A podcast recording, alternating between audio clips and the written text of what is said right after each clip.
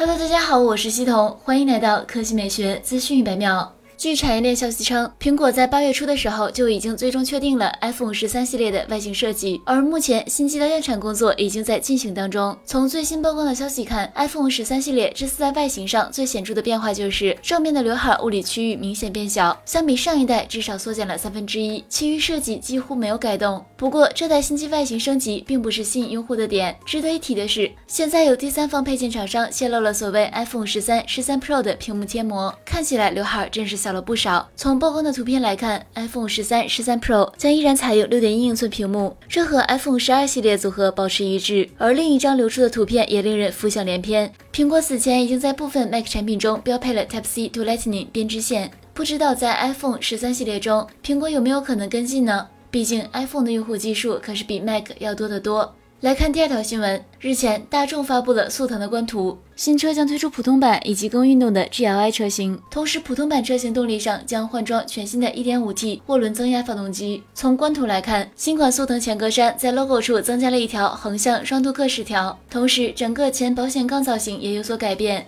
贯穿式的设计相较于老款车型也变得更加年轻时尚，而速腾 GLI 车型的外观更激进，前脸中网为熏黑网状。轮圈、窗框的位置也使用了熏黑色，冲击力更强。内饰依旧是经典的大众车布局，中控部分微微向驾驶员一侧倾斜，同时配备了一款液晶仪表，能够大幅提升车内的科技感。相比现款车型，新车换装了升级后的 EA 二幺幺 1.5T 发动机，最大功率一百五十八马力，峰值扭矩二百五十牛米。而国内版的速腾则有 1.2T 与 1.4T 两种动力可选。从动力上看，新款 1.5T 发动机数据更优秀，而速腾 GLI 可以看作是速腾的高性能车型，类似于高尔夫 GTI。其动力上搭载 2.0T 发动机，最大功率231马力，峰值扭矩为350牛米。传动系统会配备六速手动或七速双离合变速箱。好了，以上就是本期科技美学资讯百秒的全部内容，我们明天再见。运动的 GLI 车型。